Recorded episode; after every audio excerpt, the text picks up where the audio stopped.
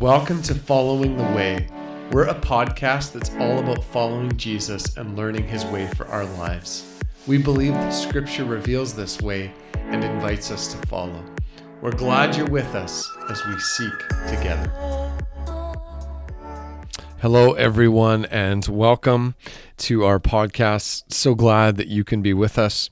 We have been going through the book of Hebrews over the past while, uh, taking it chapter by chapter and digging in a little bit deeper and using it as a uh, devotional resource um, and, and talking through some of the themes and some of the specific verses uh, in the book of Hebrews. Uh, a book that, as I've mentioned previously, can be sometimes hard to understand, or we can. Um, read through some of its themes and, and kind of feel a little bit lost um, especially as it relates to such a specific focus on the Old Testament and the sacrificial system and uh, the law and and all these things and how uh, the writer of Hebrews draws these into God's uh, plan of redemption, His plan in Jesus, and and sort of this overarching theme over Hebrews that Jesus is greater than all of these things. He's he's it starts with talking about how Jesus is greater than the angels. Then it goes on to how he's greater than Moses. Uh, it speaks about him as our high priest.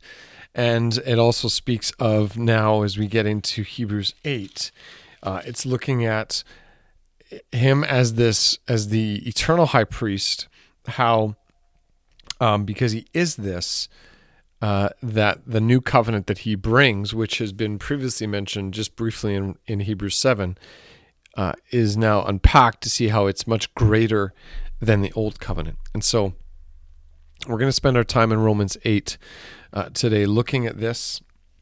And, and the writer of Hebrews, he comes to, to Hebrews 8 and he begins by, by saying here, the point of what we're saying is this. And so what he's sort of getting at is that he's, he's gotten to the essential matter um, and everything leads up to this, and that is that we have an infinitely superior high priest, and he ministers for us in heaven itself. And the end of Hebrews 7 had touched on this, that it speaks of how Jesus is able to save us completely.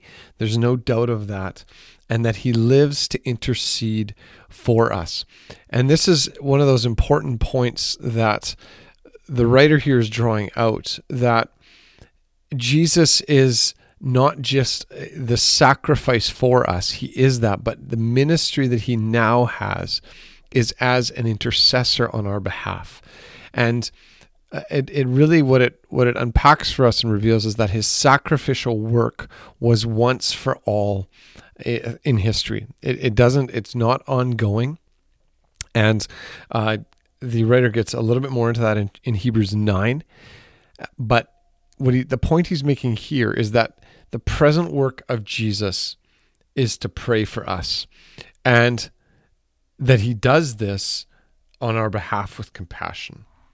And so this is what the, the writer of Hebrews goes on to say. He says, The point of what we're saying is this we do have such a high priest who sat down at the right hand of the throne of the majesty in heaven, and who serves in the sanctuary, the true tabernacle set up by the Lord, not by man. And then it goes on, it says, Every high priest is appointed to offer gifts and sacrifices. You know, I'm actually, I'm going to stop. I just want to go back. I want to make a note here, actually. When it says there that we have a high priest who's sat down at the right hand of the throne of the majesty in heaven, that is a a way of saying in, in Hebrew understanding that Jesus is our exalted and triumphant Lord, uh, that he's now forever with God, that he's with his Father, and that he's in a place of sovereignty and authority. And and we looked at this a little bit in, in Hebrews 7, where it spoke of Jesus as being uh, a high priest forever in the order of Melchizedek, uh, that his priesthood never ends, um, that, that he's ascended to this eternal throne, and he's now serving as the minister in this sanctuary, if you will. And so this, this is actually an important point not to miss for us in that it's saying Jesus is the exalted Lord. He's the Son of God. There, there's, you know, there's there's parts of Christianity that want to really focus in on uh, the social justice Jesus or um, Jesus as our teacher, which I fully embrace. There's there's there's those aspects of Jesus that we want to embrace and certainly we need to learn from Jesus as our teacher. That's something uh, that, as far as being a disciple of Jesus, a talmidim of Jesus, is so so important. But we don't want to, in that, miss the fact, the truth here, that He is the exalted Lord as well, above all things. That He is He is not just a mere man that was a great man or a good man that walked this earth. He's actually the exalted Son of God that's over all things. And and certainly if we have a robust view of the New Testament, we see that throughout the New Testament spoken of in Ephesians and Colossians and elsewhere of, of, of who Jesus is and his place throughout all of eternity. But we, we have to uh, realize here that it's as as the ascended and exalted Lord, Jesus is the one who determines our ideals and doesn't match what we think he should be. In fact, we are submitting to him. And so it says there, it goes on and it, it says, Every high priest is appointed to offer both gifts and sacrifices. And so it was necessary for this one also to have something to offer. If he were on earth, he would not be a priest, for there already are already men who offer the gifts prescribed by the law, meaning it's talking there about the Levitical priesthood. Jesus was not from the from the line, the Levitical line of priests. He was from the tribe of Judah. And so again it's speaking of of that, that that Jesus wouldn't have fallen in that priesthood line on this earth. It says they serve at a sanctuary that is a copy and shadow of what is in heaven this is why Moses was warned when he was about to build the tabernacle see to it that you make everything according to the pattern shown you on the mountain. It's this is the this is the part a part of Hebrews, not the part, but a part of Hebrews that again can be hard for us to understand. And it's so important for us in this to not to, to understand that there is an inclination sometimes or a temptation uh, or even a willingness to sort of divorce and remove contemporary evangelical Christianity away from the roots of our Jewish faith. And that, that we come from Judaism, that, that we are not um, a new a new religion. We actually were birthed in this. And so the trouble is that if we don't if we don't spend time in the Old Testament, if we don't spend time um, seeking to understand more about uh, the systems of the Old Testament, then it is it is quite possible that Hebrews there's there's parts of Hebrews that won't make a lot of sense to us because we're we're just going to go like, what are they what are they talking about here? And they're talking about the the the ministry of the priests on this earth and how the tabernacle that they served in and the system that God had put in place for them was a copy and a shadow of what was in heaven. And that Jesus now, it goes on in verse 6, it says, But the ministry Jesus has received is as superior to theirs as the covenant of which he is a mediator, of which he is mediator, is superior to the old one, and it is founded on better promises.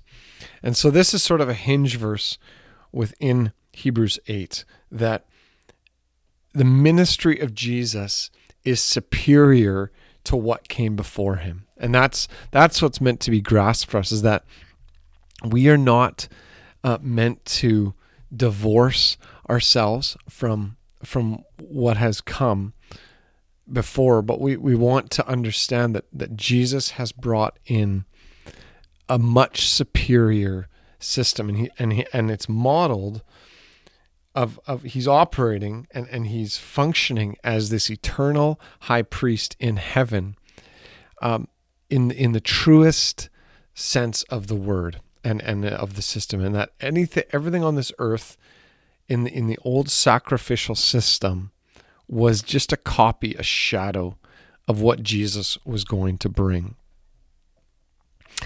And and that's why his ministry now, though, is not simply as a sacrifice. He's actually um, he is our intercessor, and so the offering has already been made.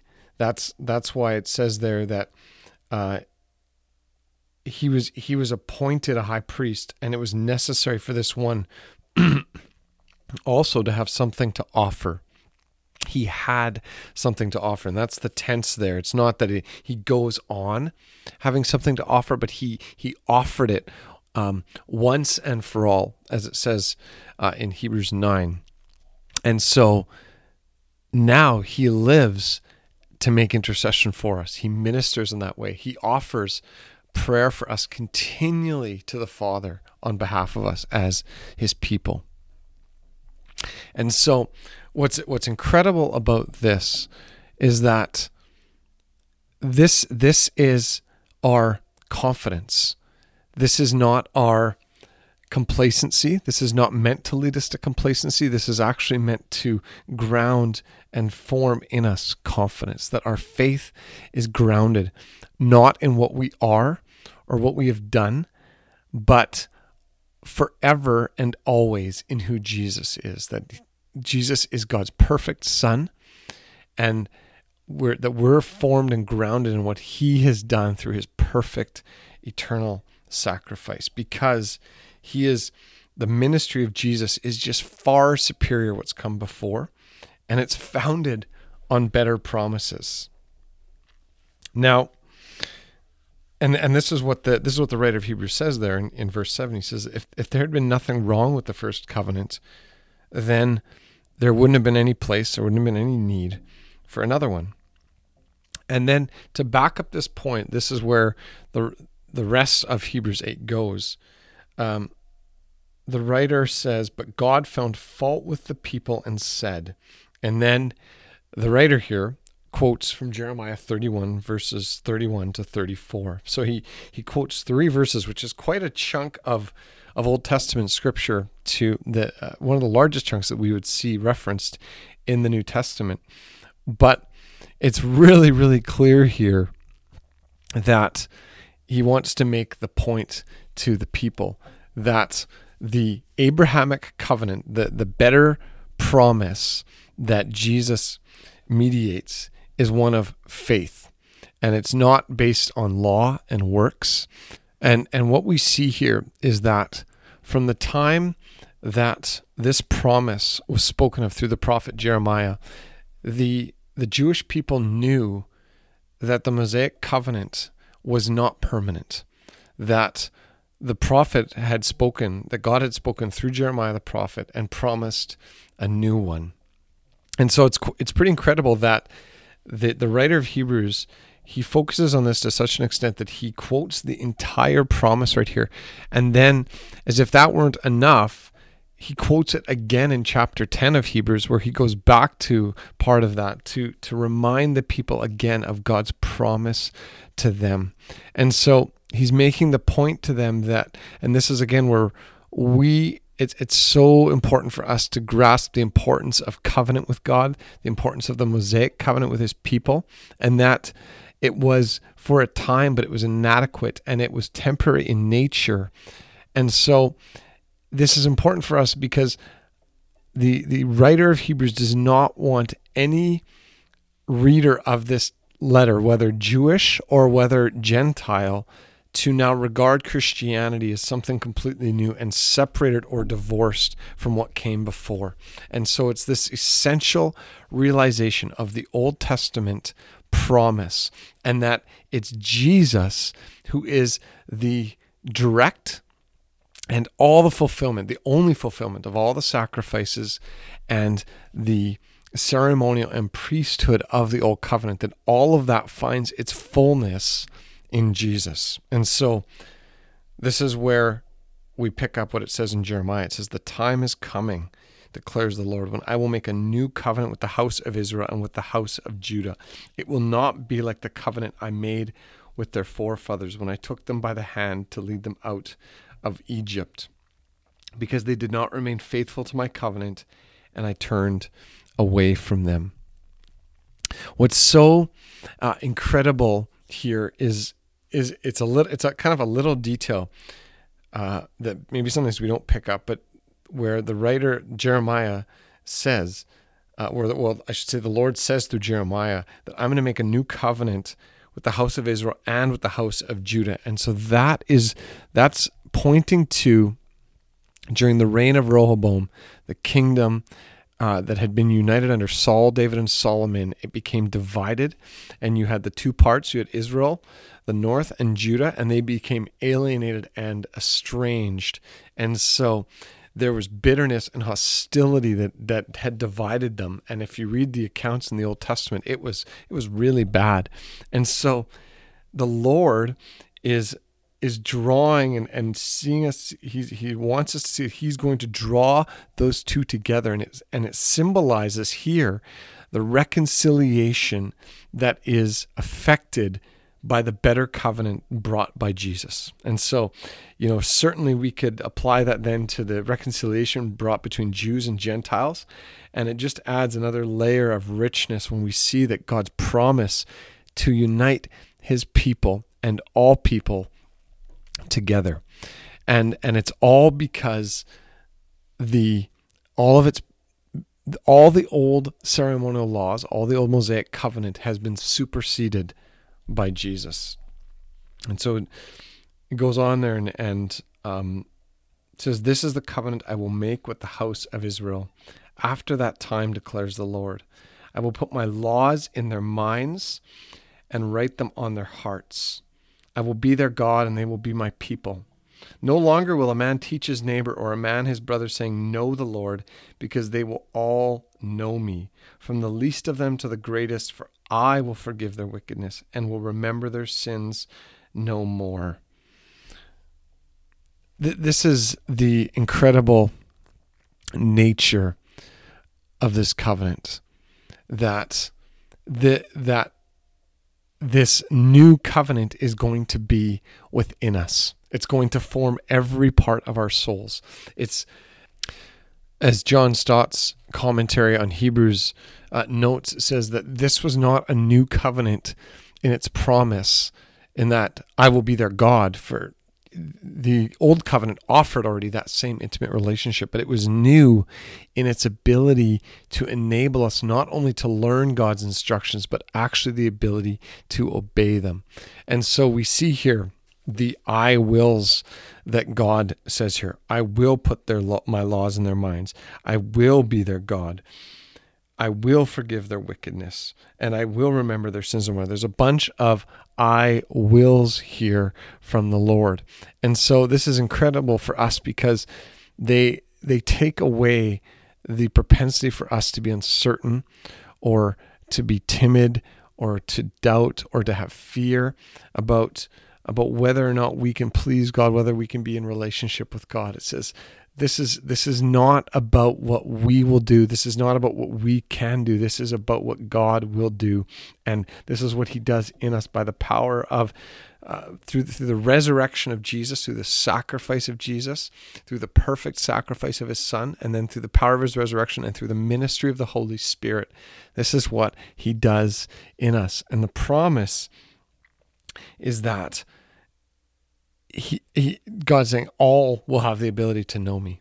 Every single person on planet Earth has the ability to know me and to have relationship with me because my son who is has all sovereignty, all authority, he's in heaven, he lives to intercede on behalf of those and and he's he wants to draw all men to himself.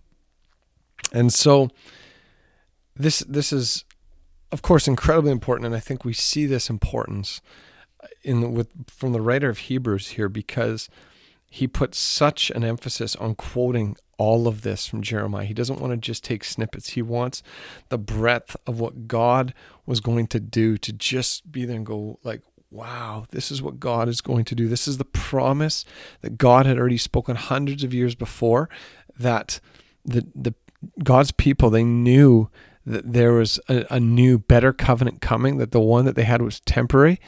And he's saying, and it's all been found, it's all been fulfilled in the ministry of Jesus and in the sacrifice of Jesus. And and and what's massively important is that this isn't now about outward actions. It's not about whether we not we do something ceremonially right. It's not about our legalism.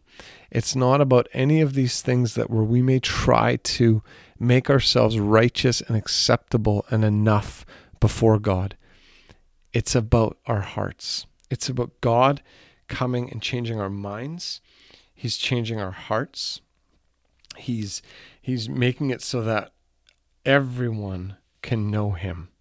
And and our sins are forgiven. That we we actually have we're we're we're righteous before him. We have the righteousness of Jesus. We're clothed with his righteousness and not with any of our own accomplishments, not with anything that we've done or somehow we've made ourselves enough.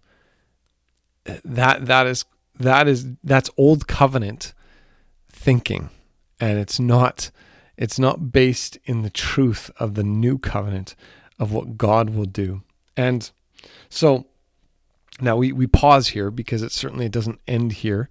We go on to Hebrews 9 and we'll go on to Hebrews 10. And so we, we see this in Hebrews where the, the, the focus changes as we get on in the letter where there's we're looking we've been looking at the superiority of Jesus every step of the way here and and it's going to shift a little bit as we get closer to the end of Hebrews because we're pausing here. And the shift is going to be that there's the superiority of faith and what it calls us to because it doesn't call us to any sort of complacent life in Christ. It calls us to an active active vibrant life in Christ because we're living out of what Jesus has done for us. We're living out of what God has done in our minds and in our hearts and how He's transformed us. So, looking forward to digging into that the next time. Until then, my friends, be blessed. I hope that this has been an encouragement to you and uh, is um, been a tool to uh, to increase your knowledge and affection uh, and love for this part of God's Word in the New Testament. So, Lord willing We'll see you again.